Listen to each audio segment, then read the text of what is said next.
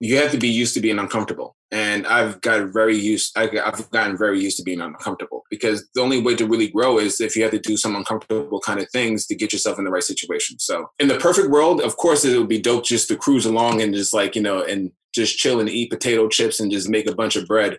But it's not realistic, you know. And then at the end of the day, do I really want to spend my time on this earth just cruising? Like I'm trying to actually do something that's meaningful. meaningful.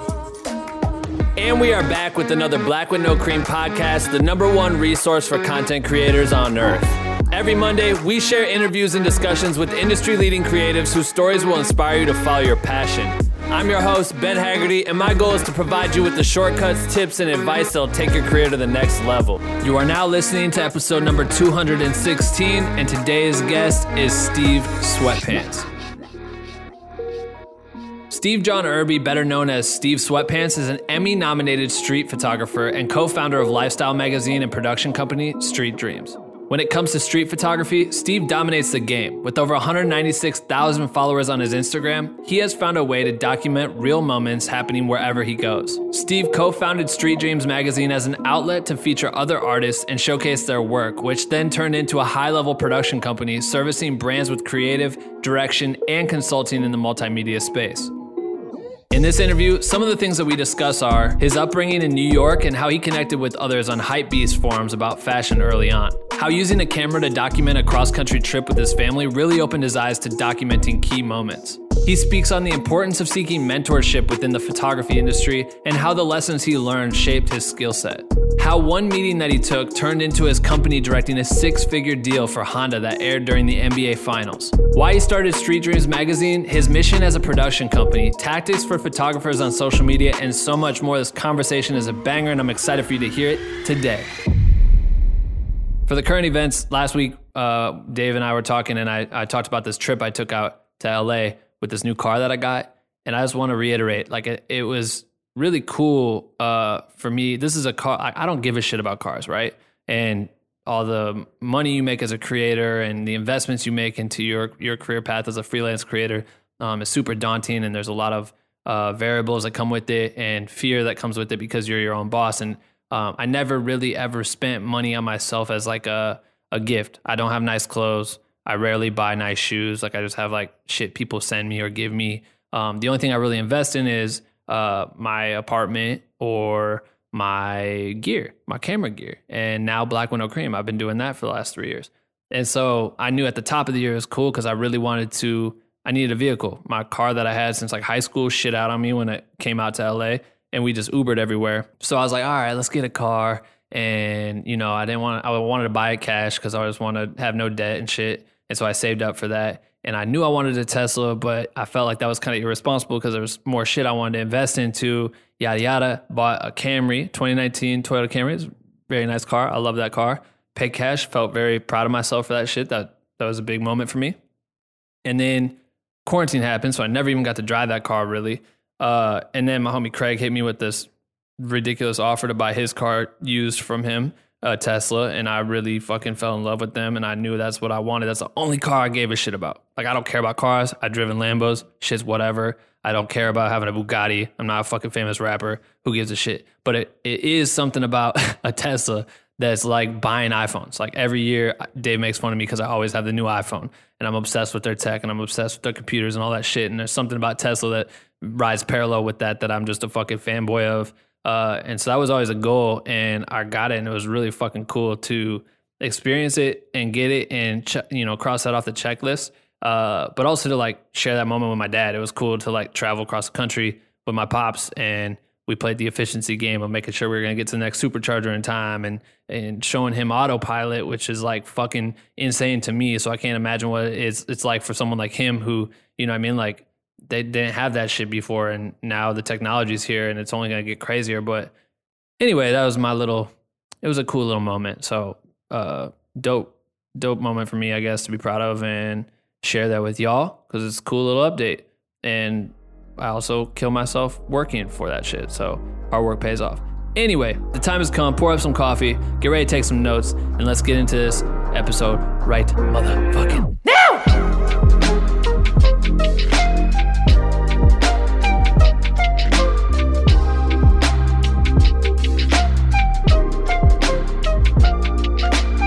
Ladies and gentlemen, you know what it is. We got the one, the only, Steve Sweatpants. The noises too. Yeah, we I'm, got I'm- noise. I'm blushing. How you doing, bro? You good? Good. How about yourself? Uh, everything is good. We were just complaining about internet out here, but you just finally got your, your internet speeds updated after living in that spot for 13 years. Yeah, you know, I'm not. This is no ad. This is definitely not an ad. But like, you know, Optimum was terrible. We got that FiOS in the crib, so Okay, word. it's lit. yo, how yo, I'm excited for this. Like I said, I wanted to do this in person. We talked about it a while back, but I'm glad we finally are doing this, bro. You your photography is dumb, dumb crazy. You got some fucking skilled eyes, my friend. Skilled eyes and, and momentum because the way you are capturing life and documenting life. I mean, obviously just go through the grid. You're just inspired because you really, really are holding it down and telling stories in every single image, which I'm just impressed by. But when people come up to you, like, how do you describe yourself to to a random person who's kind of asking about, like, what do you do? it's always really hard for me because you know I um I love doing everything. But the older I've become, because now I'm old, you know, black don't crack. I'm 33, about to be 34 in a couple of months. But There we go. you know, I'm, I'm definitely way more confident in telling them that, like, you know, I'm a photographer, I'm a creative director, I'm, I'm an executive producer. But like when you were asking me like five years ago, I mean, I didn't even like to tell people I was a photographer. You know, I just like to like say like, you know, I'm, you know, I'm outside. you know, I'm I'm I'm experiencing life right. because I've lived a full spectrum. You know, I've done a lot of shitty jobs. I've worked as a custodian. I worked at McDonald's, at Sears, Express. You know, the list goes on and on. And you know, I'm really grateful for being able to you know document and and capture photos and and really be in the world and, and around my culture. So it was hard for me to accept like this weight of responsibility because you know I feel like I'm at, at the root of what I do. I feel like I'm a, an historian. You know, like Mm. I'm really obsessed with history and being able to you know maintain it as long as I can, and that's pretty much what I'm really obsessed with. At, at the root of everything that I do with uh, my art. No, I love that. I, it is funny. It's always that weird thing where like you know you do more than just one specific like you know if you tell someone you're a photographer then they might think that you could, you just point and shoot the camera and that's it. But you, you, you try to like you want to kind of express that there's no, way more to this shit than just that. Like I mean, just running social media is a talent in itself. You know what I mean? Like there's so many different layers of it, which is funny to peel it back for people. But it is always kind of like weird. Whenever someone asks me what I do, I'm always like, I just kind of like uh, create cool shit. You know I mean? exactly. I like I, I kind of say like my job is to make things not look corny. And, like Right. if you want to make if you don't want anything to look corny, like just hit me up. Right, right, right. yeah, I hear that. Yo, so wait, you know, hearing about those different jobs you worked, I'm curious, like, coming up, are you from New York originally? Yeah, born and raised in New York. Um, 87 baby. So I was born in East Flatbush and I was raised in Jamaica, Queens. And um, I moved out to Bed-Stuy when I was 21. So I've been out here, you know, I've been in New York my whole life. So um, I've been able to live, you know, you know, a multiple different lives in New York from being like a little, you know, a little nerdy kid to being a little street kid to being a little hipster kid to like right. being like a little industry kid. I've, I've lived so many different lives that like I've been able to understand like what I want to do and, and how I really want to channel my energy because you know being in New York is a, a constant um, a constant evaluation of who you are and if, if if you're really about what you do. So Mm. one of my biggest learning experiences is honestly working at GameStop. I worked at GameStop for three and a half years and that was like pretty much like me going to college. And I worked at the GameStop on 34th Street and 14th Street. And like I've seen some of the craziest shit I've ever seen in my life, but uh, some of the most important life lessons was working at that GameStop. That- that's fire. Shout out to Game. I used to go there all the time to buy my Pokemon cards. and, and, and. Zelda, and Zelda and Zelda. No, that's fire. So coming from you know something like GameStop, uh, and, and early on, obviously it sounds like you had an interest in video games and cartoon. I think I read somewhere too that you're like uh, cartoons too or something. Yeah, What- big cartoon anime. I have like these bear bricks behind me. Uh, yeah, definitely. Yeah, I'm, I'm I'm obsessed. So what was the what was the first like when when did you first feel an interest in uh, creating? Like what where, where did it come from? Was it during that time period? Was it before that? Was it your family? Did they provide some sort of creative outlet for you? Like what was it for you that kind of got you into this? You know, it's it's, it's really interesting. Um, my parents are they were they're not your I guess like atypical creative kind of people, but like they are creative in how they are in in, in business. And I kind of feel like creativity isn't just limited towards art. You know, I think creativity is within everything. And then like my dad being an electrician and, a, and an entrepreneur running his own business, and my mom um, being a paralegal and always you know going back to school at a later age. they've always been very in tune with you know just everything. Like my mom is a person to put me onto Van Gogh, and like and she and she like it, it's it's always like these interesting kind of like places where you learn information. And my parents were like a really strong beacon for me, and you know, and inspiring my creativity. And I think a lot of my creativity is is really kind of intertwined with hustle, and like it's it's hard for me to kind of differentiate differentiate the two some of the time because I feel like there is an art. The, a, a, real creativity is also like understanding like how much you really want it, and then like my parents really instilled that into me. So um, wh- whether whatever weird thing I was really into, like when I wanted to work at GameStop because I thought I wanted to be like a video game producer or something like, or whatever I wanted to become, like my parents never like curved that um, enthusiasm they've always were super supportive of everything that I wanted to do. They also told me like you need to make some money, you know, yeah, but right. like as long as you love what you do, that's the true sense of, you know, really loving your job and you know figuring out where you wanted to do in your career path and stuff like that. So every time that I would play like a bunch of video games for some hours, even though they would kind of chew me out, they would be the ones that would be buying me the video games and say, well, maybe you should try out the new No Mercy, you know, since you've been oh, talking right. about it. Like, so like buying all these Game Informer magazines and like, you know, spending all this time invested into it. And I think the older that I became, like, you know, I, I try to really like, you know, use that with other people that I'm working with. Like I, I don't try to curve anybody's ideas, you know. I, I really just try to like if you're really into it, then like man, like just see how far you can take it because that's what my parents right. did for me. Well, and it sounds too like the the hustle mentality comes from them. It, it, sounds like they made you go work, right? Like go get a job, and you've worked many jobs. So through through you having gone out and chased it, obviously, what does that mean when you work a job? That means you get some money. That means you could spend some money on some clothes or some games or whatever your your hobbies are. But I think that that's what's what's dope about you know the support of parents who are gonna support you, buy you a game, but also encourage you to go out and get your own shit and, and, chase that. And then you apply that to the creative industry. You know, obviously later on you're gonna go out and hustle even harder because you have that mentality built up. Which I feel like, I, you tell me, because in LA, I feel like that's rare to find from LA native. Sorry to anyone that's fucking from here, but like, uh, you know what I mean? Like, when I come out here, I'm from the Midwest, I'm from Iowa, bro. Like, people work on farms. I pick tassels on corn cobs in the middle of summer. Real hard ass labor. yes, yes. So when I get out here, I see people be like very relaxed and taking it easy and kind of just like slipping on opportunity and shit. Is it different like in New York? I don't want to make this into uh, like a whole kind of like a. It's just different, you know. And I think mm. the main difference is is um, uh, this. I'm not a scientist. I, I can't. This this can't be confirmed. But the fact that you know in New York that you know our weather is we, we, we can't you can't really choose your day on the weather out here. Like you have to really uh, embrace what is given to you. And this is the same thing with our, our transportation. Like you need to get on the train next to somebody. You know, everything is so uh, condensed and and at the same time you know highly populated that you have no other choice but to interact and and and and, and just to be engaged with people. And the true successful people in New York know how to engage with everybody.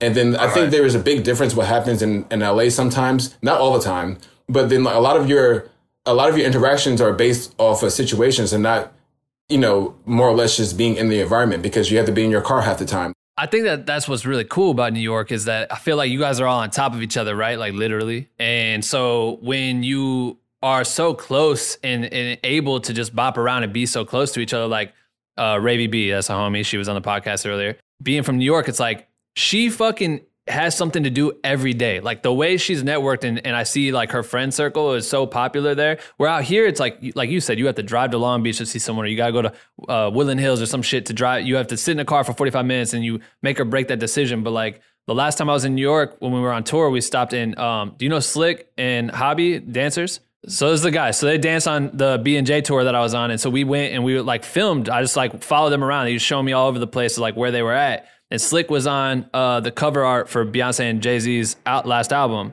And so we went to the Target in Flatbush and bought that shit, right? And I thought what was dope is that when we left, we like went to the neighborhood where he is from, and like just him pulling up, it's like there must have been a bat sign that flew up because all the homies poured out and just like, what's up? And it's like, where the fuck did all these friends just come from? You know what I mean? Like you're just you have such an opportunity to be with people and really interact. And I think that obviously I can imagine at your younger age, you learn through those experiences. The fact that you guys can get up to anything you want to get up to because you guys are right there and can run with it, it probably provides so much opportunity experience, which you can tell through your your work that you have experience in life. You know what I mean?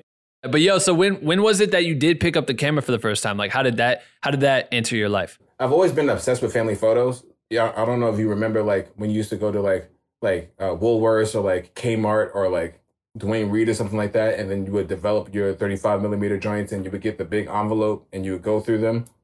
I've always been obsessed with them. Like um, I might have used a disposable a little bit back then, but it was never like a thing, you know. But like when I became, it actually really started from, I like when I was on the hypebeast forums on the message boards. I was heavy on the hypebeast message boards when I was like 21, um, and you cannot put up a week. What did you wear today? Today, like you know, photo. Like you needed to have like a good camera and stuff like that you can't be rocking all the Supreme and APC and the Vans with a week a week photo with a week, a week camera, BlackBerry camera or some shit. Yeah, no, it, it, was it wasn't cutting it. So I slowly like yeah. started to, and I've always been like into like video games and like you know technology, know, I kind of like you know techie kind of stuff. So like I kind of like looked into it a little bit, but I didn't really take it that seriously.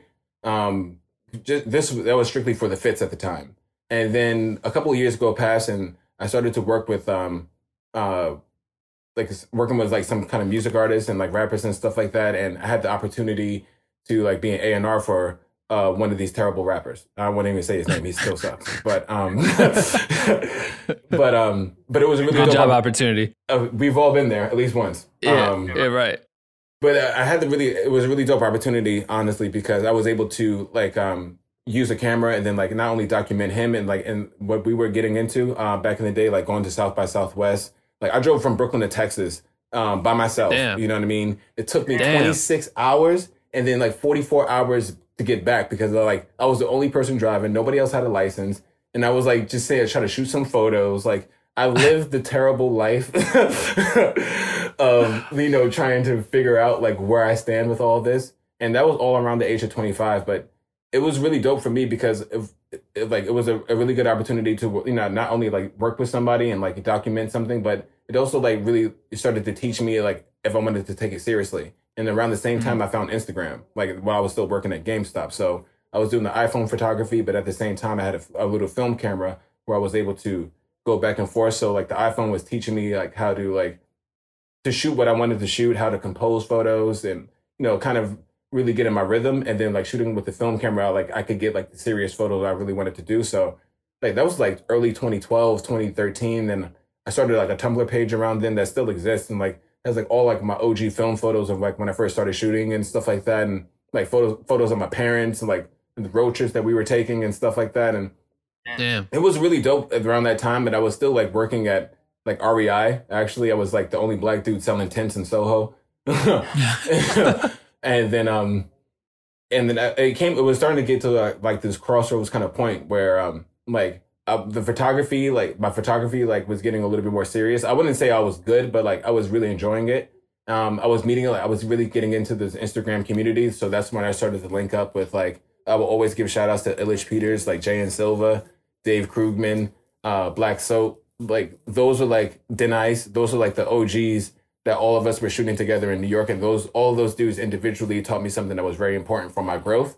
And then I started to realize that, like, man, I've been working all these dead end jobs, um, and it's not fulfilling. You know what I mean? Like, I mm-hmm. photography was the first time that I could take control back of something in my life, and I was like 25 and 20, 20 around 25 or 26 at the time. So um, I got fired from REI because I was always late, and uh, I told the dude like, thank you, honestly, because I can't just like.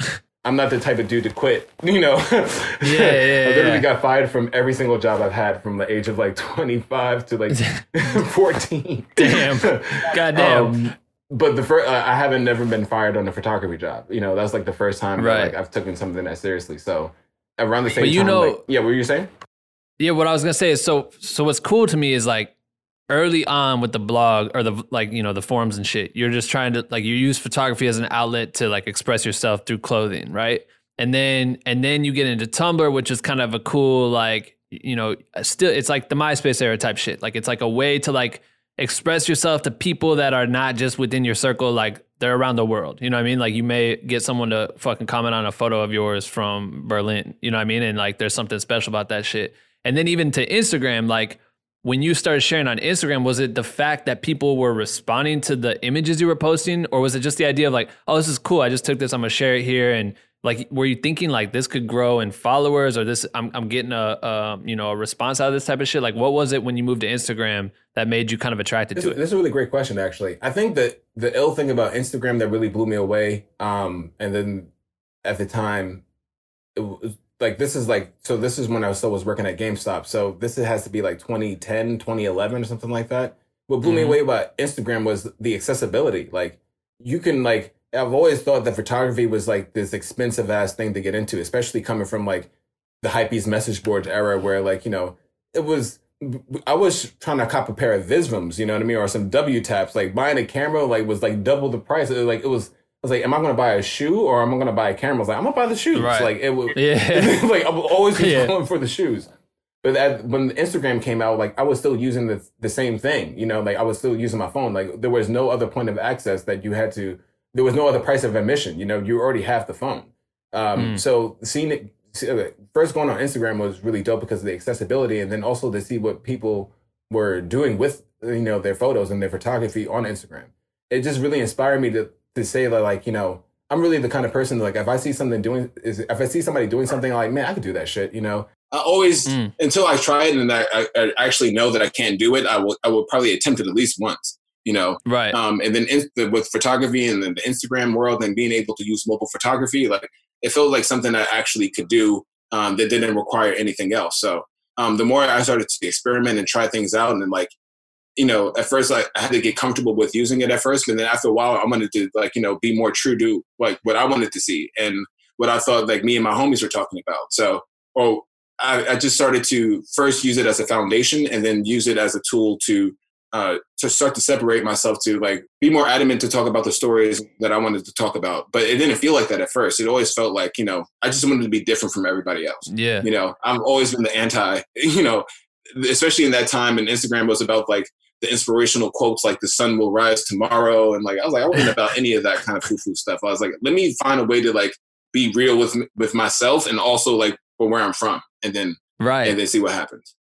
I, I want to know, I can't remember like what the messaging was promoting Instagram to us like at the time because I, it's cool when I hear people that like get into Instagram to create like they're they're already expressing themselves creatively and when I got on Instagram it was already like I'm already so deep in Facebook why the fuck do I want this shit and I if I go back to my thing it's like a picture of some shitty fried eggs that I made and a fucking picture of, of a Yankees game on TV or some shit like it wasn't like I wasn't being creative at all uh, and it's cool to hear that you came into it with like a different route. Like I don't know. I'm I'm wondering if that's how it was intended to be, and I just missed that fucking memo. You know what I mean? Like I, I kind of think the the more I, I don't know, it just kind of popped in my head, but I think it kind of has this, something to do with the way I was raised in New York. You know, like being in New York, growing up, like you never wanted to have the crusty sneakers on. You never wanted to like you know have somebody clowning you at school. Like it was always about like hearing the. Like, you wanted to make sure you heard the Jay Z or the Jay Z song first, or like you made you wanted to make. I'm from Jamaica, Queens, so like you need to know like the the 50 Cent G Unit freestyles. You couldn't go to school without knowing that shit.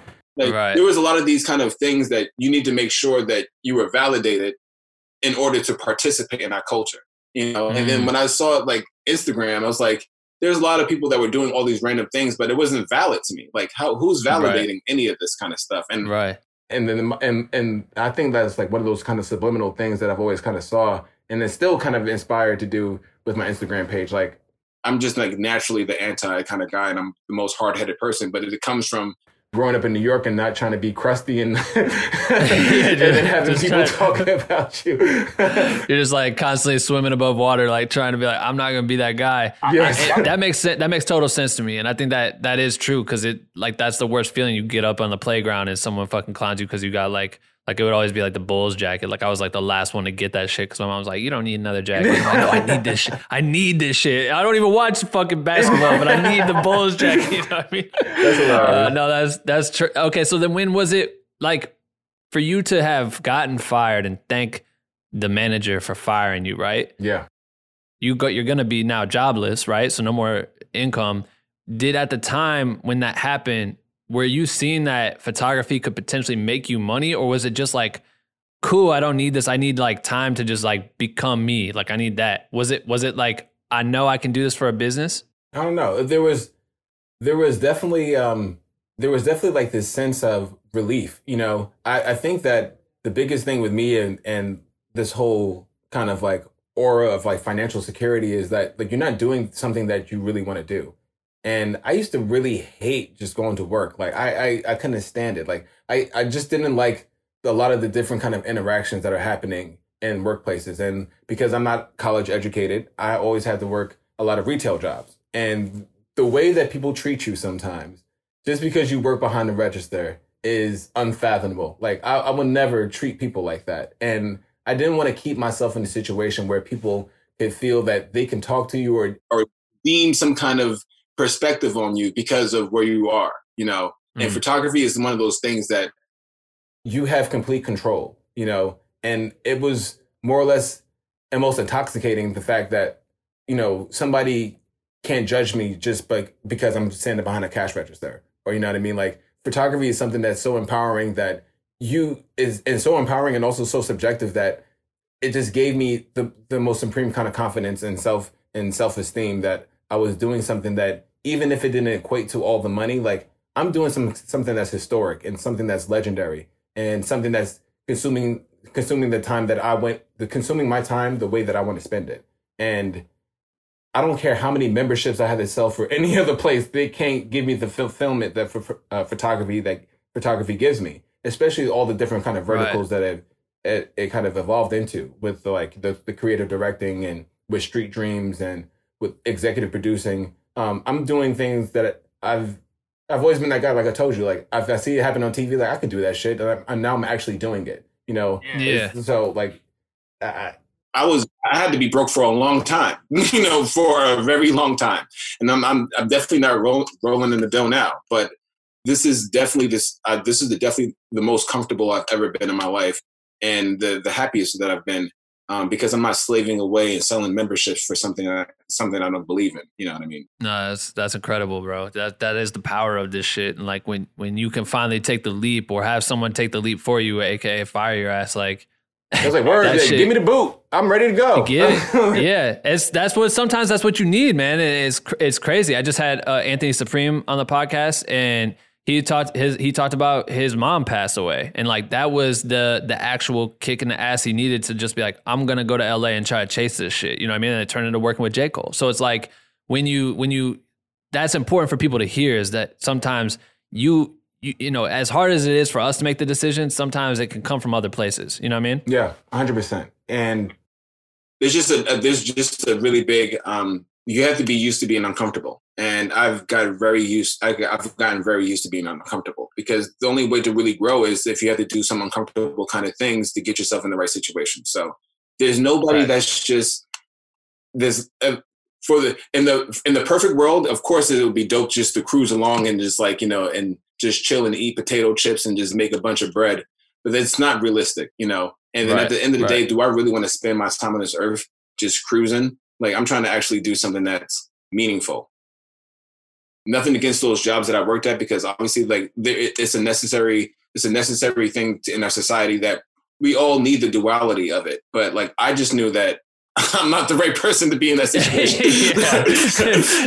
That's for y'all. I was like, I'm out of here. No, Thank you. Fire uh, my behind. Yeah. right. You're right. I so what you know you said you were shooting on film then like when you were starting to share socially right? Like what cameras were you shooting on? Did you end up going digital or did you always kind of stay on film for for the beginning period of of your photography career? So the first camera that I started to use uh, from that bum ass rapper dude you know was yeah. the Nikon D5100 I believe. Mm-hmm. it was this little Nikon joint that we were using for a while.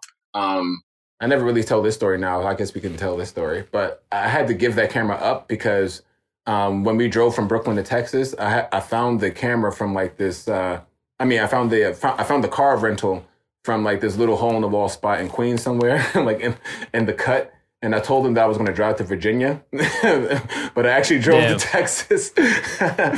and then when I came back, um, we didn't have any money, so um, they was like, "Man, you need to give us something. Like, we're not gonna let you leave." So I had to give up that Nikon D5100. Wow. And I looked on Amazon to see how much the camera cost. It was like 200 bucks. I was like, yeah, they could keep that camera. Yeah. So I had to look, I had to find another camera now because I didn't have a camera to use anymore. And that's when I fell in love with the Canon Rebel XSN. Um, it was like mm. this little silver joint. I think it was like 15 bucks when I bought it, and I bought a 40 millimeter pancake lens, and um, that was like my go-to camera to use um, for like the serious work that I was doing back then. Um, like when I did my big road trip with my parents um, from like Denver to uh, like Las Vegas, LA, or something like that. I brought that camera with me, and um, those were like Dope. the first real rolls of film I got to shoot. It was like with my parents on this crazy road trip. When you did that road trip, was this like some of your first time shooting landscape?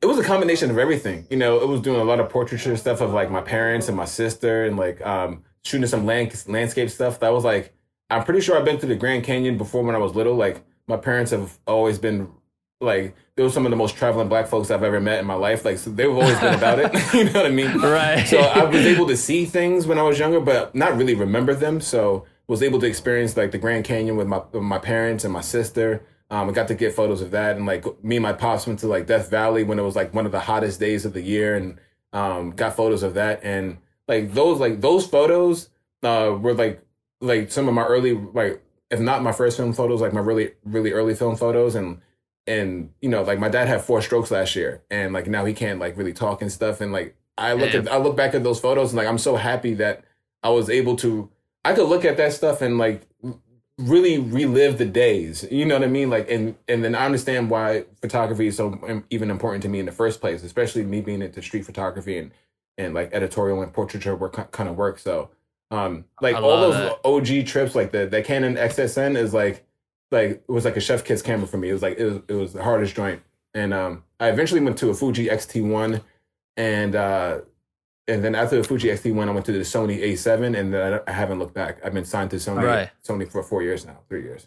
God damn, that's incredible, man. That's that is super cool that you are able to reflect on those images, and that's like my favorite part about us documenting. Like it's freaky um, how much shit we have captured of our lives, and how happy I am that I've done that. You know what I mean? And and I can imagine it's the same for you, especially in that situation. Like that that's fucking amazing. When you when you were learning, you know, you're shooting on film. Like I personally, my my uncle was always trying to get me into film, and I never had done it. I just never got into film. I've always shot digital. It was just because I needed a camera with video and photo on it, and I just like learned that way.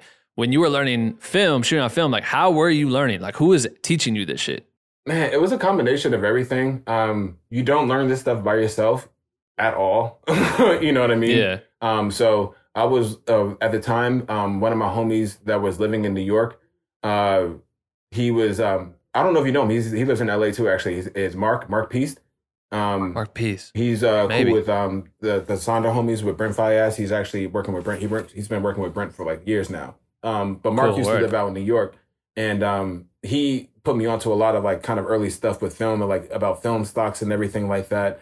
And um, then it kind of translated over to like, you know, just asking a lot of random people that I was working with and through the photography community about, you know, different film stocks and everything.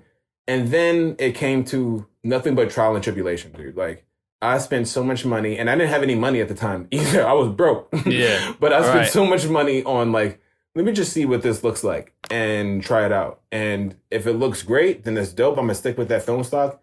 And if not, then I was like, I'll know I will never try to use that again. And a really big thing for me, even too, was like shooting a lot of like early black and white film work. It has uh, had a lot of heavy influence of how I, I, edit my photos now with all my digital work. You know, I right. still like have a lot of those same kind of cues that when I was shooting like the the 400, you know, Tri-X 400 joints. Um, the Kodak, either the Kodak joints, the black and one ones, the black and white ones, that the deep contrast. Like I'm obsessed with that kind yeah. of stuff, and I only really learned to be. Um, that obsession comes from shooting all those different film photos I was shooting like you know six seven years ago. So it's uh, wow. this weird kind of like you know evolution into like my current style, but a lot of it has to do with um, experimentation and and bothering as many people as possible um, who who, right. who actually want to tell me what how to do something. Yeah, yeah, yeah. It's a it's an expensive uh, entry level to get into the shit. You know I mean? exactly. Like, is it you know at what point? So you start capturing like you do that trip and, and you're starting to get more into it. You don't have that job anymore. Are you still doing eyeball jobs like as you're continuing to grow with photography, or was it like that last job was it and you move forward and just started tackling photography? For me, that last job was it. There was definitely some odd job uh, situations that I've, that I've been in one of my uh, big bros, OGs, I will always speak uh, highly of him. Uh, AJ is uh, he used to he's still a barber and he also used to sell clothes and all that kind of stuff. Like he has he, he was like one of the most he was like the definition of an entrepreneur to me. Like he had his own right. studio. He was cutting hair out of there. He had a little thrift store. He was doing photo shoots. Like he was doing it all. Yeah. I, I used to run with him a lot um, back in the day, and that's still my big homie. And um, when I didn't have any money, I would be sweeping hair in his spot to like just get something like to get some food in my stomach. And I honestly was super grateful for him because it was really embarrassing to get so low sometimes, and especially like hard headed people like me. But he never like he never like shitted on my confidence. You know, he was always mm. super supportive for me in those situations and like giving me opportunities to shoot like his clothing brand and all that kind of stuff. And and that really gave me a lot of momentum, especially when I was um when the ribs was touching and I was sleeping on the couch in my own crib. you know, I yeah. needed those uh those little situations. But like no, like it it took a community. Like those the same people that keep me grounded with the same people that were holding me down when I was broke. You know what I mean? Like mm. if it wasn't for Dijon, he paid my rent a couple of times when I didn't have any when I didn't have any money. So I definitely owe him some money from like six, seven years ago. But like you, you can't do this by yourself. You know, it takes really trustworthy yeah. people to like, you know, help you pursue your dream. And it took me a while to find that because I've been through a lot of terrible situations with people that just did me dirt too. So um yeah it was it was it wasn't easy but like it, it definitely like you know it takes a village kind of mentality right to to get by and to be in the situation i'm in today yeah community is key man that's that's like uh, you can bounce your ideas off of you can grow as a creative you can learn more tips and tricks on how to you know develop film and then you start to learn the business too right like i'm sure i'm sure that started to to pop in because were you starting to associate yourself more with like local photographers who were start like more established? Were you like looking up to anyone at the time that you were trying to connect dots with or be mentored by in the industry of photography? Or like how did you pivot to turn it into like a full time freelance job? A hundred percent. Like one of the people that I looked up to a lot uh, when I first started was um, you know, we grew up in like I always like to call them like the waves. Like so the mm first wave of, of the first wave of IG was like 13th Witness and Trashhand. Like those two right. dudes like they moved mountains in our community to for everything that what they really represented it, re, you know, represented and, and everything that they were documenting back in the day. And um, the next, the second wave for me was like getting really cool with like the black soaps of the world. Like Raheem is not now to have him like be like my big brother, like I'm goddaughter to his daughter and all this stuff like that. Like we family, and you know, like I used to look up to him because I didn't really know any other black people they're doing street photography like in, right. my, age group at the time you know i didn't know about like jamel shabazz i didn't know about like joseph rodriguez and like all the legends so like you know i didn't i really didn't wasn't tapped in like that so seeing like raheem being from the bronx you know and doing his thing like it really motivated me like man like if he could do it then like you know i could do it too so i need to link yeah. with this dude and see if he's like if he's a real one you know and like you know it, it was it was it, it, it, it was always a big evolution you know it's like me being in like in tune with like a lot of the, the contemporary photographers that were coming up in the IG scene just made me want to know more about photography in itself. So it made me wanted to find out more about like the OGs, like I mentioned already, like Jamel Shabazz and like and Joseph Rodriguez, and being cool with Jamel Shabazz and Joseph Rodriguez respectively now is is mind blowing to me. And Ricky Powell, I can't I can't even have this conversation without mentioning Ricky Powell. Like I have his photo of Run DMC hanging up behind me, so I can see it every day. So like yeah. like those are like like the founding fathers of street photography and and being candid and like being the real New Yorkers, you know. But it all started from being cool with like the contemporary contemporaries first, and um, yeah. I had to have that duality in order to understand how I want to communicate my images, and that's why you see like my work look the way it does because I'm kind of channeling both energies. Right. And, and, uh, and, the mentorship is like everything, you know, and to be able to kind of be guided, even if it's from a distance, even if it's from a bird's eye point of view, for someone that you look up to, understanding, kind of seeing how they position themselves and move, like soaking up that knowledge will go a long way, you know what I mean? Especially like when you're new to this shit. When, when did you start to notice that it was working? it's hard. It's hard to tell. I think I, uh, I've been in situ- I've been in really good situations over the past couple of years and it's I don't I don't it's hard for me to equate it to like what it where where it's coming from. You know, sometimes it's like is it just because I'm black? is, it, is it just because like do people actually like what we're you know putting out there in the world? And it was it was really hard for me to accept that for a while. But I think it all kind of really felt real. Um, this is a true story. Like I um, we were doing our thing with Street Dreams for a couple of years already, and um, we got hit up to um, I got hit up to do a meeting um, out in LA in Culver City. And um, when I pulled up to the meeting, I was wearing like a like a Knicks jersey, like a Charles Oakley jersey, like some Stussy basketball shorts, and like some Yeezys. And I was like, man, I'm not getting. I'm, I, I, I made up my mind that morning. I was like, I'm not getting dressed for meetings no more. Like, I'm I'm tired right. of like trying to put on this front about like it was a front, you know. Like I'm not comfortable in this thing, so I don't need to like become. I need to be myself. So when I pulled yeah. up to the meeting already, I was like, man, we might, I might just fumble this whole bag, you know, like, like just because I pulled up a Charles Oakley jersey, right? Yeezys. But yeah. we had probably one of the best meetings of our life. Um, and I was there by myself, um, representing Street Dreams and everything that we uh, meant for photography and my own photography. And we landed a national commercial for the for a Honda gig, and we was able to do like our first like six figure deal, and um, it was aired during the NBA finals. My grandparents got to see it on TV while they were both alive. You know what I mean? Like my pops got to see it while they were alive. And, you know, we did a bunch of little things up to the thing, but I never took it that seriously. But when that happened, I was like, oh no, this is this is legit. And then they made the right. Honda commercial based off our whole photo walk. So the whole concept that we've been doing for the past four years, they've literally made it into a commercial. So like if they can if they see this, then we must be doing something right. you know, mm-hmm. we have to be doing something right. Right. Damn, that's crazy. That's that's a fucking experience. So when you got into that room, did you know that you were up for that opportunity or how big it was going to be? Like you start working with a, ma- a massive brand like that, you know, obviously the bet, like you said, six figure deal. You're coming into it, understand that there's going to be a big bag there, but you're new to negotiating these big bags. So how did you like deal with that part of it? And also, we'll get to the. I want to get to the magazine in a second, but like, how for that part, how did you deal with that?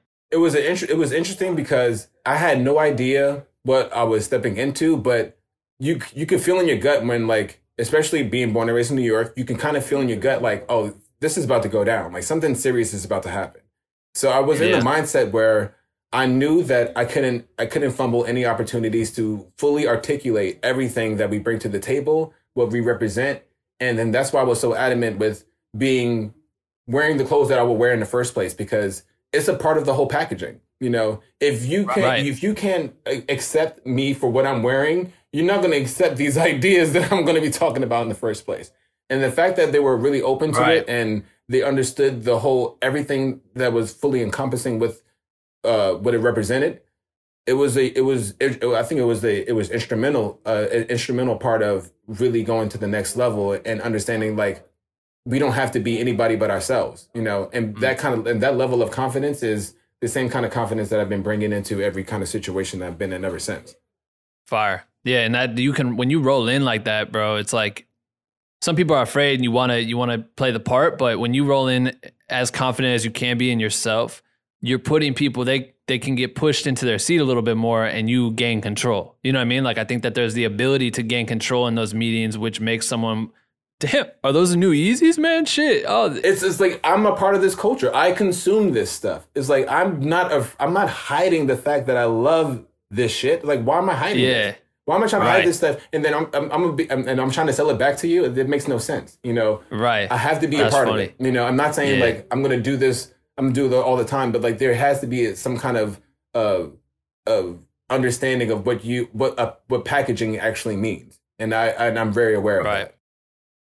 that. Mm, that's that's really dope. So then it, it, it, airs. Actually, first I want to talk about Street Dreams. So uh, I know you have your co-founder. You have two other partners. Yeah. So two other so, partners. Yeah. Can you tell us more about that for anyone who's listening who doesn't know what Street Dreams Street Dreams is and how it kind of came to be? I actually have. Wait, do I have a magazine here? I do have a magazine here. Somewhere. Yeah. Flex that shit. Ha! Bow Fire. That shit looks clean. This is Joseph really Rodriguez clean. photos too. So shout out to Joseph Rodriguez. He has a new book coming out, LAPD 1994. It's gonna be fucking crazy. Um, oh damn. The uh, but Street Dreams is honestly thank, shout outs to AJ again. Uh, so the if it wasn't for AJ, um, who was my barber, like I was telling you, yeah. I would have never met my business partners, um, Eric and Mike. AJ is just the plug, and he connected me to Eric and Mike at his spot maybe like six years ago, seven years ago. And when I met Eric, it was honestly insane because we really hit it off from like pretty much the first day that we met. Um, Eric is pretty much into the same things that I'm into. Um, the first day I met him, he was rocking a pair of Visvims, and I didn't know it was him. I was like, "Oh man, those are some dope shoes." And then when I went into the spot, uh, AJ was like, "Oh, this guy wants to meet you. He's been following your work for a while, and you know he really wanted to connect with you." and it was fucking Eric. I was like, oh, well, what do you know? You know what I mean? Yeah, like, right. So we hit it That's off tight. right immediately. The next day, we walked across the Williamsburg Bridge and we spoke about the concept of street dreams, kind of like a digital a digital zine idea. I was doing this thing on Tumblr called Steve Sweatpants versus because I'm obsessed I'm, I'm obsessed with wrestling. So it'd be like Steve Sweatpants versus um, Black Soap. You know, Steve Sweatpants versus Black Soap versus like my other homies in a triple threat match, and it would be a, a portrait series. So we wanted to implement that into the magazine, but then during this whole time in New York, where I've been linking with all the homies like Jay and Silva and all those guys, I, it felt like a disservice to make a magazine, um, which is Eric and myself's work, without putting all the homies into it. All these people that have been teaching me all this stuff about editing, about community, about pretty much everything I've been learning. So we Right. decided to put all those people into the first magazine. And then the next day that Eric pretty much went back to Vancouver, he got into a conversation with uh, one of his old homies he went to high school with. He told him about the concept about the magazine, how he met some dude from New York and we about to go start this joint. And the dude told him uh, that day is like, yo, man, I have a printing press. We can make this an actual magazine. So that idea went from a digital zine to a print publication in 48 hours, pretty much. God damn. The first run of Street Dreams is only like 100 issues. And we had like a solo gallery out in Vancouver, and I couldn't even go, dude. I was broke. I just got fired from REI. I couldn't make it up. But I was so hyped to see it happen. Like, I didn't graduate college, you know what I mean? So I dropped out of college. I, it, it was that was like my version of a, de- of a degree. You know what I mean? Like I finally completed something besides like Zelda. You know, it was like Right, right, right. so we just had to do more. So it kind of evolved into this thing where after the first magazine, we was like we went into the second magazine uh, because there's so many different photographers that we knew, and then the whole point of us creating Street Dreams in the first place was we needed to create like an equal level playing field for photographers and creatives that you didn't have to play this cloud chasing game to get on. Like it was it was pretty much impossible for us to get into a print magazine back in those days. Like you had to have we had to be in those right kind of circles. And we was like fuck all the circles. Like let's make our own kind of community. Uh, let's make it as inclusive and possible. Let let's kill all these kind of weird kind of prejudices that the art world has and really look at it on some punk rock and hip hop kind of vibe of like no we're here to like celebrate each other every single time. And then that was the goal. We didn't care if you was black white gay straight you know it didn't matter. Like if you did dope work you did dope work. And then the, we really just can you know kind of continued on with that mission and we started to realize that you know we have a better relationship with these photographers and these agencies. So we created street dreams visual agency so we can be able to produce our own work and have create these uh, better relationships with these different photographers and and videographers and all these people that we've been working with and honestly like this has been like if it wasn't for you know linking up with AJ in the first place and linking up with Eric and like you know Mike C like um, I call him Uncle Mike like those it's been the most uh, beneficial thing that ever happened in my life. I don't know what I would be doing right now if I wouldn't be doing you know you know running street dreams with those guys and doing photography Right. on, on my own. So how, how old is Street Dreams right now? I think it'd be like six years old. Six years. Okay, word. Yeah, we're six Right. years old, about to be seven. So so when you when you started it, like, is it is it the magazine has a lot of articles within it too? Are you guys writing articles? How how are you how are you curating the magazine and how did you handle that? Because that's a lot of work, man. Like It just is. a printing it. If it's just photos alone, still a lot of work. But if you're adding anything on top of that, it's a lot, and that's like a typical magazine, right? So how did you guys structure your your zines? So the first wave of like we're up to issue 15 now, so we're working on issue 16. The first wave of issues, like I think like the first eight, we were actually doing interviews as well too, but we were doing interviews on the photographers individually. So the what what we wanted to do was have six photographers featured, right? Three males and three females, and then from three different kind of followings. Uh, something that would be considered a low, uh, considered a low following, something that would be like a mid tier, and then something that would be a high a high tier following. Right. And then during the whole time while we were curating like these high level editorials for the specific photographers, we would have the, our hashtag Street Dreams Mag. As Street Dreams Mag with hashtag was an opportunity to not only be displayed onto the Instagram, but give it an actual tangible place to live in the magazine. So we would Mm. create these grids into the magazine. So if you weren't featured into like, as one of the six artists, you will always have a chance to be printed into like the grid versions of the Street Dreams magazines as well too. So for the first eight issues, or like maybe like a little bit more than that, we were printing like these six uh, these uh, six different editorials for the individual photographers, and then creating these grids um, of all the photographers that were participating um, by using the hashtag. So I think right now uh, that we've grown over to like around 10 million shared hashtags over the span of like six years, and like probably one of the craziest catalogs of photos that you can go through. Um, some God people damn. started to spam it up a little bit, but it, it got uh, I think it's cleaned. Um, but it's the, the the whole point of it was of creating this inclusive community that you didn't. There wasn't just one way to get into Street Dreams. Um, we wanted right. to create this hashtag to give it some kind of better kind of significance rather than all the other hashtags that were existing on Instagram at the time. There was no other output besides like, are we going to post your photo on an aggregated account? But it was like we wanted right. a deeper meaning past the aggregation. You can have a, a actual uh, printed published photo that you can use as credit into getting a job in some other situation or whatever you wanted to do. So um, we That's felt that was dope. way more important at the time, and um, we're actually going to be bringing those back for the last issue. Oh, that's sick. So, so would you? Did you find yourself changing the style or chasing a specific style for like for the magazine? Like, were you also publishing your own work within it still as the as the magazine progressed? Were you publishing your own work in there, or were you just doing your own thing and it kind of ran parallel to what you did? For a long time, I didn't put none of my work into the magazine besides like the first issue. Um, okay, word. I really uh, and maybe it's a, maybe it's like maybe something deeper, but I really just don't like. I didn't like double dipping. I really was kind of against that for a, uh, a long time, and and and that kind of like lightened up a little bit because some situations where um, there is some like I, I got the I have the opportunity work to work for the New York Knicks for the past two three seasons. So working with the New York Knicks and doing an editorial into the magazine was a really dope opportunity to showcase all this documentary work that I've been doing with them and all the places that I've been going with them and all that kind of stuff like that. So we didn't really start doing that maybe into like four years into the magazine, but first starting off, it was strictly of the community. We didn't try to right. put anybody else in there besides like the people that we were, were really trying to uh, you know look for and curate the work of all the there've been so there's so many people that have been busting their ass out there in, in our in our in our world that it just felt like a disservice to just try to put myself in the magazine all the time. Right. So um, yeah, eh, it was just it was this interesting kind of thing happening though that everything that I was doing individually um, as Steve Sweatpants, Stephen Irby, or whatever the hell I'm called. Honestly, I don't know my name anymore. but it was running parallel to what we were doing with Street Dreams. So that kind of momentum is is important in those situations that n- none of the entities felt stagnant, and it was right. always like this perpetual motion towards something that was bigger. Um, and then mm. that's we're still going to, we're still going in that direction as well too.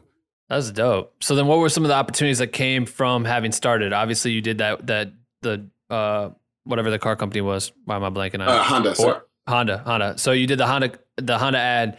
Are that's coming from representing the agency side of it, or was that coming through you as an individual? People are starting to find you as an individual, want to work with you, or did you guys position the agency like people are starting to spread the word? Like, yo, this is the agency that like Street Dreams really has talent and has access to more talent than just like three dudes. You know what I mean? You know, I think we created an interesting, really, uh, we, we created like an interesting conundrum with Street Dreams where the people, the, amount of people that actually work on Street Dreams is maybe like maybe eight to 10, maybe. But we, the impact of it is so much bigger than those eight to 10 people. So a lot of the times where, especially the earlier, the earlier days of, with companies, when they were reaching out to us, they were reaching out to us on a on a global on a global level every single time because that was the impact that they always seen. And then if once they start to know us individually, like what I would do individually, what Eric does individually, what Mike C does individually, we all have our own kind of uh, different kind of skill sets that really apply perfect to certain situations. So I, I, I probably talk the most out of all of them. Actually, Eric talks the most. He did for sure talks the most, but I'm the most direct. right. So like those situations work better in in some of the other kind of clients that we've been able to work with, and then uh, with Eric's uh, us had being half Canadian, half half Canadian, half American. There's a lot of situations that work better for our Canadian counterparts, and uh, and, and ex- that can expand our business and being able to work not only with Vancouver, but we have a lot of Japanese partners now. So the, the Japanese partners are really cool with Mike C. So we we all do our part. You know, if this is pretty much like we're running it like it was like the Bulls or the Lakers, like you know, with Jordan, Pippen, and Rodman, or you know what I mean. Right. Like that's the way right, that we right. kind of really run our our offense because and all the parts are interchangeable. Some days I, might be Rodman, some days I might be Jordan, some days I might be Pippen, and inter, it's all interchangeable. Right, right. but right. it's really important for us to make sure that it's efficient and cohesive. And every time, a lot of those times that the companies will reach out to us, like I said, they will always either look at what can Street Dreams do as a global impact into our demographic, and then what individually does each of us represent in those situations. That's dope. It sounds like you all couple each other very nicely, which is super key, you know, in a company, and then that'll reflect obviously in the conversations. Is it for you? You say you like you have these partnerships.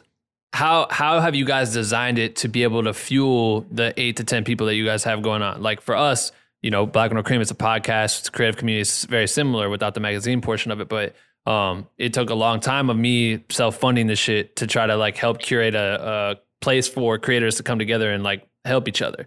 Um, which was cool, but eventually I was trying to find outlets for it to like help pay for it because it gets expensive. But, yeah, it gets expensive. And now it's shout out to like sponsorships and podcasts. shit. How are you guys doing it? Were you guys working like any like ad type content into your magazines, or or how did you how did you do it? It was it, it's always been really interesting with that because we don't necessarily have any ads, so we we we tried to find interesting kind of ways to approach ads because mm. you know. Uh, we're consumers first and foremost. And I I hate when I go through like a, a magazine, uh, one of those uh, magazines like an old complex magazine or something like that, and just littered with ads. You know, and God bless right. them. I understand why they need to do that because it's not cheap to print. You know, magazines. But we also are very aware about the actual numbers of magazines that we're printing. So the numbers of magazines that we're printing are never past the limit of where we have to really jeopardize our content and what we're creating. But at the same time, we do leverage that by having really strong uh, uh, partners that understand what we, the way that we want to do ad, ad work. So we look at right. like I mean, it's not a real. I don't know if this is a coin term already, whatever. But we look at it as advertorials. Like one of our big clients and like our trusted clients, and I love those dudes forever, is Astro Gaming. You know, Astro has been help, holding us down for like six years. So shout out to Aaron, shout out to Enrique. Those are my peoples, Shady. Um, but what's really dope about Astro is that we have a a fluid conversation of a partnership where they're not trying to do no weird wacky shit onto our magazine and vice versa. We right. understand like we can be the most impactful with our, our demographic and our and our audience by creating stuff that they like. you know, right, it's a right, very right. simple concept. So yeah. we really just try to find the people that understand that that vision with us and and can have that kind of open kind of communication and understanding. Like we want to sell stuff for you guys too. You know what I mean? Like. I, I want to wear good video game headphones. It doesn't mean that I need to do some shucking and driving for it either. You know, we can find a good middle ground that both of us feel comfortable with, and um, and we can have a long fruitful a long fruitful uh, fruitful relationship. Yeah, that's that's fucking awesome. And I yeah, that's a great company too. They I got a pair of their headphones. They sent them to me. Shout out to Sarah. And I think like having a company that really cares, they want to be involved in your growth and what you do for the community. And I think through that, that's always the most important thing to us. It's like you want to find companies that really care about what you do. Um, Elgato is like a our sponsor, one of our sponsors, and like they just care about us having a podcast that helps creatives. You know what I mean? That's yeah. what they do is they create con- like gear for creatives. So of course, like we'll use their gear, but like through our process of doing that, of I think those conversations will happen. You know what I mean? Yeah. I think that's really key, and that's cool that you guys have been able to develop that. So for you personally, as your photography starts to explode, I mean, obviously you've built like a big following on Instagram and shit and it makes too much sense if that's where you came from from the Tumblr world to like just getting involved and really growing a, a stylized page that people could fall in love with. I mean, it's, it's candy, bro. It's like you're in a candy shop. You just scroll through and you're just like, this is all good. you know what I mean? It's like this is just all good. Dude, they're making me blush. I'm light skinned. no, you know what I'm saying. but you, but you get what I'm saying. Like obviously, the work is the the proof is in the pudding. So if if when did you see this growth in like a following on social and then how did that play a part in your creative life and your business you know I, I come from the era of the early like i said the early instagram wave of the early instagram waves. So like back in the like early 2012 2013 like all the homies that i was hanging out with were all getting suggested user you know? And i never got suggested user. It was hmm. mind boggling to me. I was offended. Like left and right, people get suggested you. I, I will wake up in the morning like somebody will have seven thousand followers. I'll wake up they will have thirty two k. I'm like, how the hell did yeah. this happen? I'm out here struggling. I mean, I'm in the streets every day. yep. posting. We used to post post two photos, three photos a day, like back in the day. God it was damn. insane. Like it was. We were so competitive with each other. And then after a while, like since I, I was getting disheartened all the time that I would never like get a, accepted into this cool kid group and, on Instagram and I started just really focus on myself. You know, I mean, like, man, like, just forget all this politics, forget all this kind of like, you know, hanging out but maybe I'm not hanging out with the right people, but I just need to really invest my time in my work and really actually engage with people online. Like I was really like I'm really into other people's work. Like you know, I I was mm. commenting on other people's photos. Like we were going back and forth. Like, we were always talking to each other. We were building real communication. We were building real community. So I don't know when the I don't know when it really started to happen, but like I never got suggested user. You know, I'll just tell you yeah. that for a fact. Yeah. Never got co-signed by Instagram. You know, it was my my growth has all been about being on the streets and being real with people.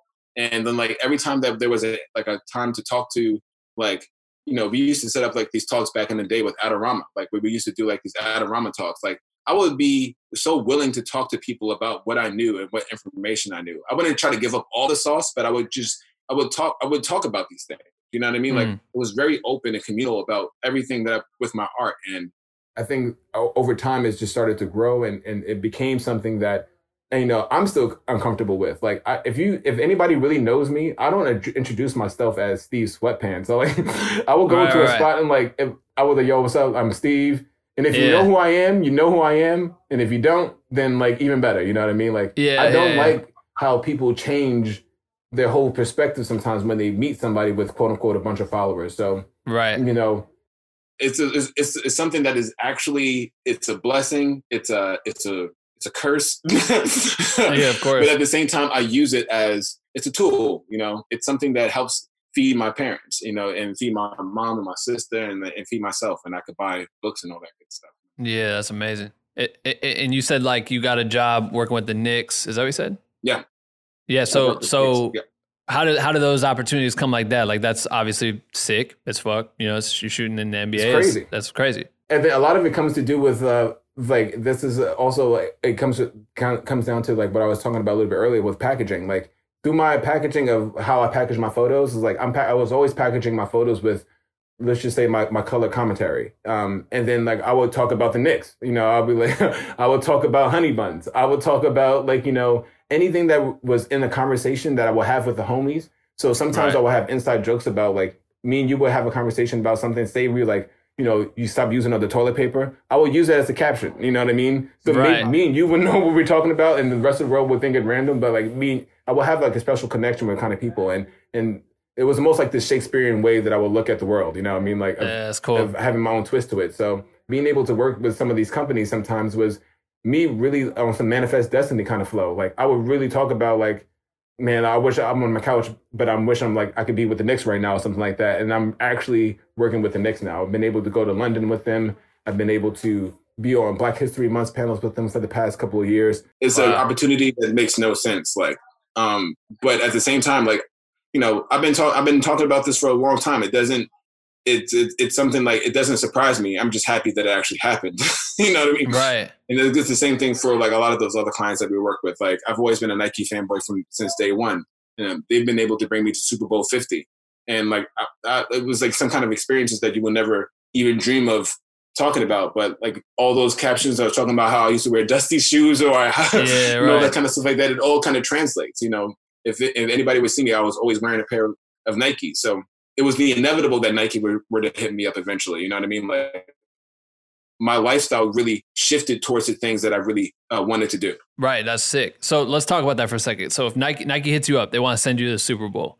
What is it that they're asking you to do? What are your deliverables? What's your like? How are you handling that work? You know what I mean? Now, now you're working with a client right? Versus it just being like, I go, I go out and do what I need to do. And obviously that probably is how the conversation always starts. It's like, we love what you do, go do what you want to do. And then they fucking take it to like 30 people in a boardroom and then they come back and like, but we also need all this other shit. You know what I mean? Like, how do you handle go into that a little bit like what was what was the job and how did you do it the job situation that i get myself into is always really interesting so they all vary you know the nike situation to the super bowl i didn't have to do anything you know i had to just show up and then be a part of the experience i was one of the like the youngest people, um, youngest editors of like of like print publications. There, I was there with like the co-founder of Visionaire magazine and all these other really crazy uh, high fashion and, and editorial kind of editors for like public print publications. And I was there to just observe and, and, and, and be there. And actually, those that was probably one of the illest moments of my life of just being able to not be required to do anything sometimes. Right. It's just yeah. experience it and understand like what with situations that you're in. And I remember bumping into the homie Jordan Rogers. He's like, man, you need to really soak all of this up and understand like what's happening. And then me bumping into Jordan Rogers back then got me to work with Nike and the NFL in two years of, of doing all the stuff for the NFL opening and being able to document all the top high school athletes over the last the, ne- the next year or so. So all those situations is understanding like what am I supposed to do in this situation and how can I amplify this as much as possible. Mm. Because the Nike yeah. situation to the Super Bowl is completely different from when I got to work with Cartier. Cartier sends me to to document and be a part of the experience, but at the same time, it's like they want to they want you to understand like what luxury means and how can you actually transcend this into your work and on another level. So it's like understanding how to be as flexible in these situations, but at the same time be uh, very adamant about what you want to communicate uh, into these individual situations. So the Nike Super Bowl situation, I was the young gun. I needed to be as much as a sponge as possible in that situation. Right. In the Cartier right. situation, I needed to be as personable as possible. Like they don't want anybody that is taking photos of Idris Elba to be like, you know, choking up. Like you have to be cool, calm, and collective, and at the same time fit the ambiance and understand what you want to document. So it, yeah, it's being a chameleon that. in a lot of these situations and understanding like it's a full spectrum on. It's a full spectrum of when you're working with some clients, and it's not always just like just do this and like you know and just show up. Yeah, when when it comes to portraits, I'm curious of like what what is your what is your tactic how how you know like you just said it's you need to be personal and and really like allow someone at a celebrity even if it's a mod like a model that isn't celebrity or it's just a random person on the street um all people need this comfortability to come from a photographer. So like what is your what's your process to like build that with the with the subject and then and then your strategy to shoot those photos? Um, no, honestly, it, you could be it could be it could be from like a crackhead to a, like a Hollywood celebrity. I would treat everybody the same. That's the first rule. Like I would make sure that if you if you were like the drunk dude who's on my corner, like he, if he was wearing a dope Jordan sneakers one day, I'm like, oh man, yo, Ty Nitty, you got some dope sneakers on today. You know what I mean? Yeah. It would be the same thing I would say to Idris Elba. Like I treat there is a, a, equal line that I really try to treat with people, and then that's a, it's really important to be not to sometimes, especially when it comes to some portrait kind of photos.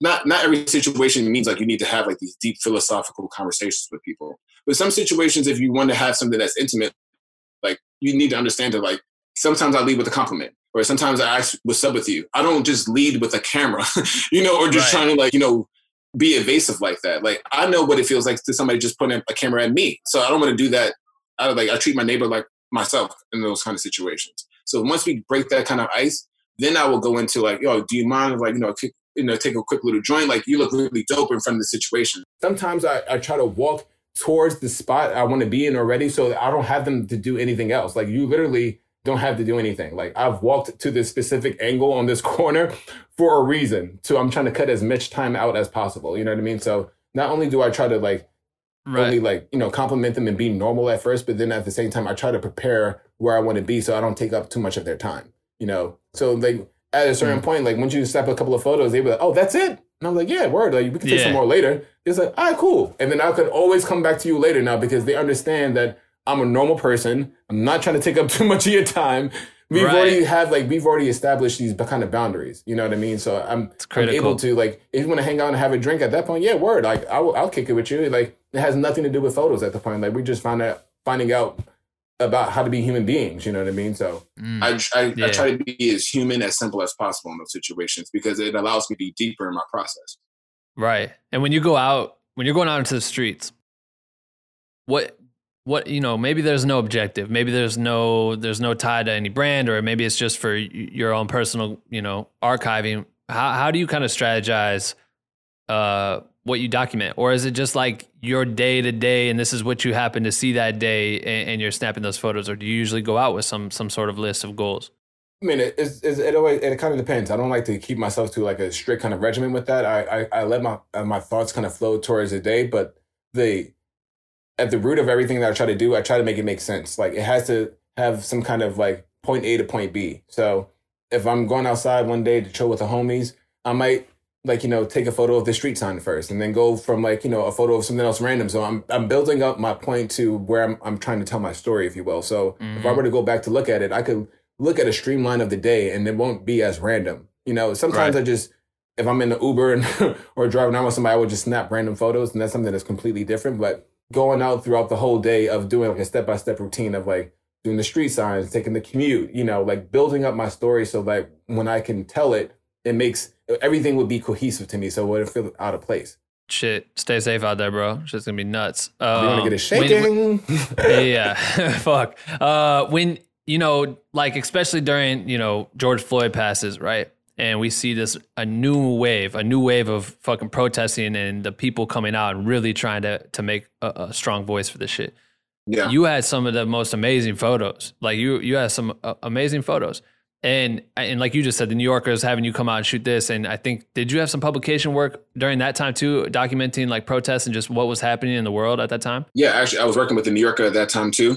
Um, oh shit! So they had me um, they had me on assignment to take the first night of curfew um, when they was start doing that, all that curfew nonsense out here. Uh, so I had to document that, and um, that that was because I I just went out one day with me, uh, me, Jess, and um, a couple of the other homies. We all went out, hit the streets uh, heavy on like on the 31st or the 30th. That was May 30th.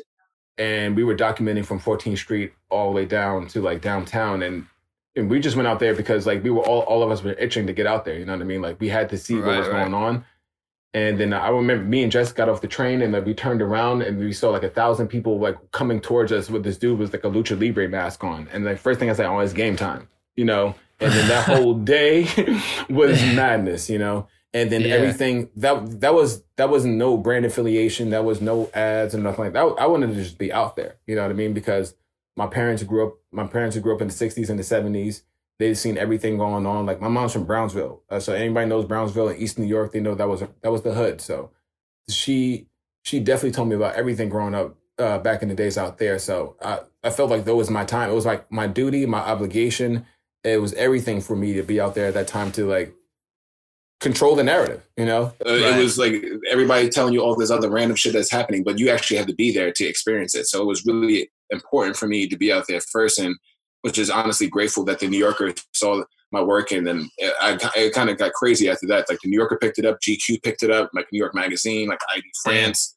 Uh, it, it got it, it went everywhere. So well, what I like, what I thought was amazing is, is not like I think the first thing, and and, and for sure, I mean, Black No Cream being a, uh, we have a Facebook group, right? So the conversation really sparks it. Everyone was documenting their wherever they're from's area, what was happening, right? And there was this massive conversation about censorship and, and shooting photos of a certain thing and, and documenting and why they're documenting. And so many people would run out for a hype piece just to like get to be like, I shoot photos. And of course I'm in a fucking protest and I'm edgy and shit. But what I loved about yours was it wasn't necessarily about chaos and like damage and, you know, all that part of it. It was capturing real emotions of people. You know what I mean? Like that's what I got from your photos, which I don't know, it, it just resonated with me. I felt like it was a true way, and that that makes that makes you stick out as a photographer to me. Is that I really feel that person and what they're going through at that time, and the crowd of people and what what the community and the gathering, especially during a fucking pandemic, and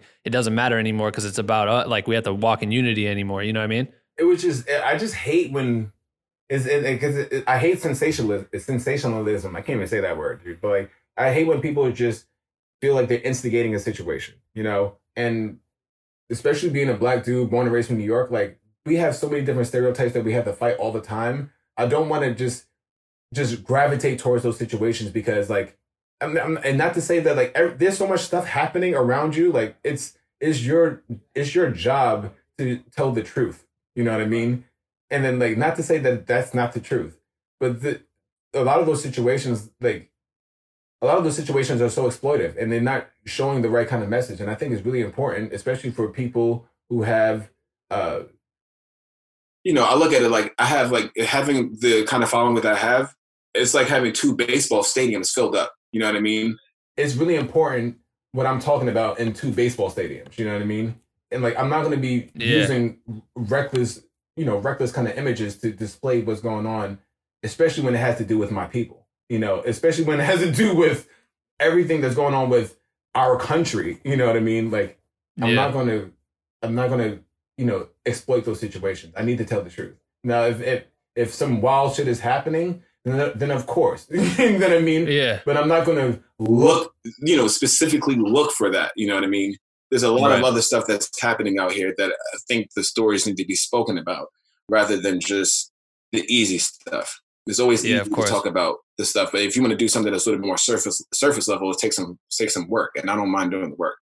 Right. No, I love that. Um, when you when you do go out into the field like that, and it's for a publication, like, is there guidelines for you for safety?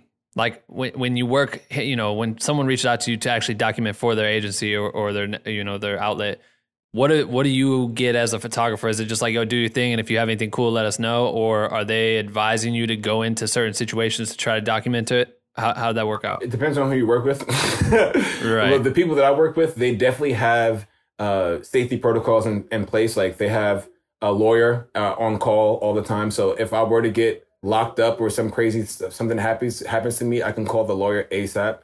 Right. Um, in the situation I was before with the New Yorker, I wasn't close to the writer, but I was close enough to the writer um, that if it were to get shaken, I would have just hit her up right away and then like you know, so we could at least you know be together. So they have uh, they have the best kind of safety protocols you can put because at the end of the day, like they're not going to give you no security guard to walk around with, but at least if I have a number to a lawyer, like that's Yeah. not something that like I have to pay for out of pocket because I'm on, on something with you, then I, I'll definitely take that risk. Right. Yeah, that's good. Um, so a weird transition, but I would love to hear more about the the Sony ambassadorship. You, like you said, you, you went through the, all these different types of cameras. You know what I mean? For, and, and then you ended up landing at Sony. So, at what point did you build a relationship with the brand itself, and and what has it been like for you, and how did they support you as a photographer? I built a relationship with the brand because uh like a lot a lot of it com- comes down to community again. The first person to actually like buy a, a Sony camera, I think was uh, Silva. And Silva brought the the A7 to the block and I was still I was still using the Fuji X-T1 at the time and I loved the, the colors, you know, I loved the color simulation joint like um the 56 1.2 was like their 85 equi- equ- equivalent and I was obsessed with that Right. lens. You know what I mean? Like I love that lens. You, I rocked out with it for a long time. But the thing that really gravitated, I gravitated towards Sony in the first place was the full frame camera. You know, you getting the same bang for your buck, but you have full frame, full frame photos, and then like you know you can crop the hell out of your images. And I'm I'm really big into not over over overly manipulating my photos, but some situations require a crazy crop. You know what I mean? So the Sony was really uh, crucial for that. So when I started, you you know, after I saw Silva, you know, messing around with it, um, at the time I was working with uh, Adorama, and I told them like, um, you know, can you hook me up with the, you know, exchanging the Sony, the this, this Fuji X-T1 for the Sony camera, and they were able to let me use it. And this this was without without any like Sony sp- sponsorships yet or anything. Um, I just started to go crazy with it. I used it as much as I could, and um, and I was really um, I kept on trying to like do the same thing that everybody else does. Like I try to tag Sony as much as I can. I try to like all my they all my friends that were using Sony. I was like, man, like this is really dope. Like we really need to like, you know, stick together on this stuff. At the same time, um, that uh, it probably will, I probably won't go down in the history books, but like Silva was one of the first people to like really uh start coming up with this concept of Alpha Collective of of like what it could be. Um, Wow. so when he first got kind of really started the ball rolling with Sony, like this was like you know like close to like four or five years ago. I wasn't able to get onto the first wave of the Alpha Collective group, but I was able to get on the second wave. Um, so the, me using that Sony camera for all those years, it actually gave me a chance to work with uh, work with Sony and get signed to Sony, and they was able to send me to Cuba for like seven weeks, seven days for like this uh, street photography trip. I got to go to Bar- you know Barcelona uh, and Spain Wow. with them. You know, Sony's really uh, been able to hook me up over the last couple of years. You know, Yeah. I'm not I'm not gonna say they're perfect, Right. but uh, but I definitely there's no other camera company that has ridden harder for for, for me or for any other people that I know that look like me um, ever. So I I definitely respect Yeah. On that. Wow, that's really dope. Yeah, that's sick. For you, for you, you know, reflecting on on everything that's happened so far, what are some of the favorite moments that you highlight? Like, you know, to reflect on to just think of like, at one point you have your homie paying your rent. Now everything's like kosher, but like, fuck, I went from having slept on a couch in my own apartment, and having someone pay my rent, to being able to do this. Like, what are some of those this moments that you're just like, shit, this is nuts. Damn, there's so many, honestly. I think the one, but the biggest one to me, uh, still to this day, is uh, when we got published in the New York Times, like in 2015. um, I remember like like I said, I didn't graduate college. Like I, the reason why I didn't graduate college is because I got mugged when I was like 18. I had to like these three dudes hopped out of a bush and hit me with a sock full of rocks. I had to get three metal Ah. plates in my face. Like my lip is still partially numb to this day. And like I was like, man, I ain't going to school no more. I'm just gonna just make money. You know, like not wasting my time with this. So my college career was cut short because of that. It's not like I'm just like Kanye West college dropout now. Like I got the shit beat out of me. You know what I mean? Like there's a big Damn. difference. You know. Yeah. So then me being able to get this New York to not only stay alive because I almost died, but but to be able to get into the New York, the New York Times off of photography and creating Street Dreams magazine and and this being like they they they looked at it as like we we revitalized print magazines. Um, you can't you can't beat that. I was crying like a baby on Myrtle and Broadway, right next to the Popeyes chicken spot. You know what I mean? Like, so even talking about it still gives me goosebumps. Like that's that was real, you know. And my dad was in good health. My grandparents were still alive. You know, my, my grandpa was still alive. I was still like this bracelet I rock is my grandpa's joint that he gave me. You know, that stuff is, you know, like I keep my family on me. And then like those the biggest illest things that I could do was like the things that my family got to experience. Like the last gallery that my dad got to go to in good health, it was like the, a Sony a Sony gallery actually with uh, all of my photos and stuff like that. And like a month later, he had four like pretty much he started getting all those strokes. So like Fuck. those like those are real real memories that you know is immortality to me. You know what I mean? So I Yeah. I, I can't um I can't I can't I can't write it a better way. you know what I mean? Right. No, that's incredible. Fuck, man. That's that's sick. I think it's it's it says a lot about you to be able to document the way you document and to hold that shit close to your heart. And then the education purpose too, with you guys going above and beyond to try to help spotlight creators. It's not easy. Like you said, you couldn't get the fucking Instagram feature that you wanted forever. nah, the curve You know what I for, mean? for years. yeah. Yeah, forever. So it's like I got verified. right and, and that that's like crazy crucial because it's like to be it, it's tough it's tough to be to stand out in this industry it's tough to get a chance it's tough to get guidance it's tough to find mentorship and so i applaud you for being able to pull that shit off man that's that's impressive Thank you, man. It, it takes, uh, but I can, like I said, like it definitely takes, like you know, a lot of hustle and being like really adamant about your shit. But like, I can't, you can't do nothing by yourself. That's and if it wasn't for Uh, like my parents, my parents, honestly, Lord Jesus Christ, if it wasn't for them, I wouldn't be in this situation right now. And then all my homies, like I got some of the most solid homies around me. So that Right. that's the yeah, I wouldn't be here without them. That's that's tight. Yo, I uh, I don't want to take up too much of your time, but this is how I wrap this shit up. So what I do is I tell everyone that's listening right now, if they made it this far into the interview, that they're gonna go to your Instagram, they're gonna comment on whatever your most recent image is. Like they may hear this a year from now, whatever. They can comment on that shit and they're gonna tag me at Ben Roverse World, and then they're gonna put this hashtag you're about to decide what it is, so we both know that they listened to the interview all the way through. It's just- Mm. It can be anything you want it to be, and I cannot help you decide what it is. He's thinking, ladies and gentlemen. That's a good one. He's thinking. I got- this is the sheesh. So much pressure. Mm-hmm. It's like this is like keep it a stack. Keep it a stack. Woo. I like that. That's fire. All right. Yeah, we'll run with that. Last thing, I, I feel like I got to ask you this just because I'm sure you've answered this a million times. Where's Steve Sweatpants come from? Did you take another meeting in a pair of sweatpants? I'm wearing sweatpants? sweatpants today. You know what I mean? Yup. Yup. Yup. Keeping it cozy. They're cozy. Uh, Steve Sweatpants is honestly it started from my mom. Like first, like first off, like my first Instagram name was Trill Bellamy, but like people Okay. started calling me Trill, and it was weird. And because I used to, I, was, I made it off of like a play of Bill Bellamy because you know Bill Bellamy is hilarious, and Right. I had to like find something that was way more me, and like I don't want people to call me like Trill for short. So then I was started thinking like I started thinking about my mom, and then my mom always used to like make fun of me about wearing sweatpants because I used it as like an excuse to always like anytime I had to wash the dishes or something like that, I would like, oh yeah, let me put on my sweatpants first. She's like, oh, go take out the garbage. I was like, oh yeah, let me go put on my sweatpants. But then it started to be like kind of like my superpower. And at the end of the day, um, the the true essence of Steve Sweatpants is like you know I like be, I like to be comfortable and I like people to be comfortable around me. So Boom. That's tight. That's super tight. All right, bro. I appreciate you, man. You stay safe out there, and, and good luck with the election documentation. That's that's gonna be a wild trip. I can't wait to see what you nuts, come up you with. know. But you know, we out here. We got straight. I got all my all my homies in the back.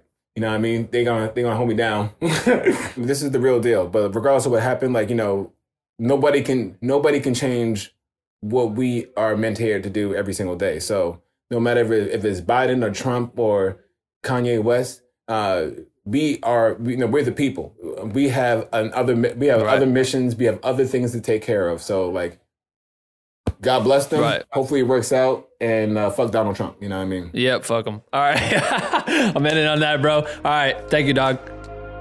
all right peace bro Yo, that's it for today's episode. Thank you for tuning in. If you enjoyed the show, go ahead and hit that subscribe button. If you want to connect with other like-minded creatives, share your work, get feedback, ask questions, find job opportunities, and so much more, join our free private community at bwnc.com slash join. We would love to have you next week at the end of the morning roast episode. If you would like to ask us questions that we will answer in our new question of the day segment, you should do that. Submit it. Submit a 90 second or less voice note or video with your question to bwnsubmit at gmail.com. I'll also put that in the description below. Um, but submit it and we'll answer your question on the show. Last week we did it. It was our first time. It was pretty cool to do that and hear from hear from the community and hopefully we helped with some of the answers Dave and I gave. So if you want to do that, send it in now. Lastly, I want to give a big shout out to you for supporting the show, whether you have shared the episode out with a creative homie, left us a review, engaged with us on social media, whatever you've done, we appreciate you. It means the world to us when we have people that that, you know, love the show. It's that's what we're doing it for. So enjoy the work we keep creating, and I will see you next week. You bitch!